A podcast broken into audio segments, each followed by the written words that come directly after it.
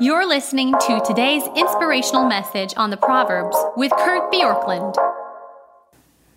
So the mother of Lemuel gives these instructions to him, and first she tells the young man what to avoid, and then in verse 8 and 9, she moves to what he should practice. She says, Open your mouth for the mute, for the rights of all who are destitute. Open your mouth, judge righteously, defend the rights of the poor and needy.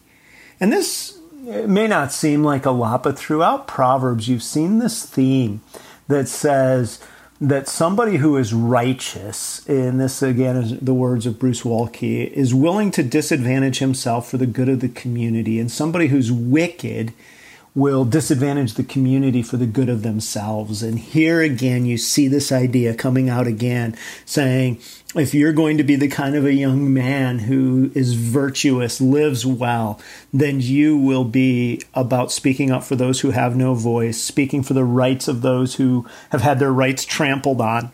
You will be fair or righteous in all your dealings, and you will defend people who can't defend themselves. Now, those are lofty ideals. What does that look like in the era in which you and I live? Certainly, it would be fair just to say, well, I live my life, I try to do right by people, and when and if I have the opportunity, then I do something for the disadvantaged. One of the ways we've addressed this at Orchard Hill is simply by our mission giving, our Elios giving, which is about 10% of our budget. So every time you give $10 to Orchard Hill, one goes to a ministry or a place that has ha- has an outward facing or a, or a social awareness to it. And so what we hope happens is that is that we as a church are modeling something that's important. Now, obviously the idea of kind of giving about 10% of something to God's work is a biblical idea. Um, whether or not that's binding for all time or not is something people have debated and is beyond our purview here. But what is important is saying saying sometimes instead of just waiting till you're struck by something, what is a way you can structurally align your life, whether it's volunteering in something, supporting something, whether it's supporting something that's already supporting something like Orchard Hill supporting this issue and saying, by doing this, I know that I'm doing some things that are helping people who fit into these categories. Because I think that one of the ways that, that many people are filled with good intentions, but their actions don't always meet their intentions is because we say, well, I'll do it when I'm presented with it.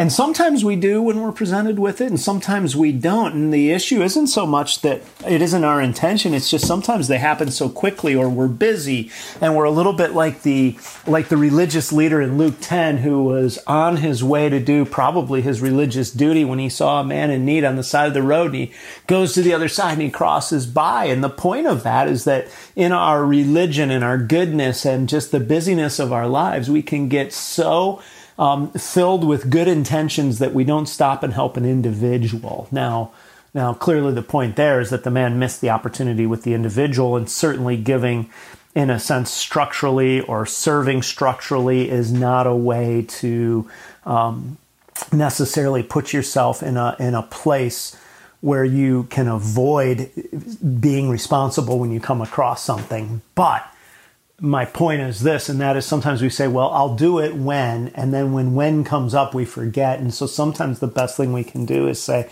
what can I do to help somebody who does not have what I have? And that is one of the exhortations here from King Lemuel's mother to the young man.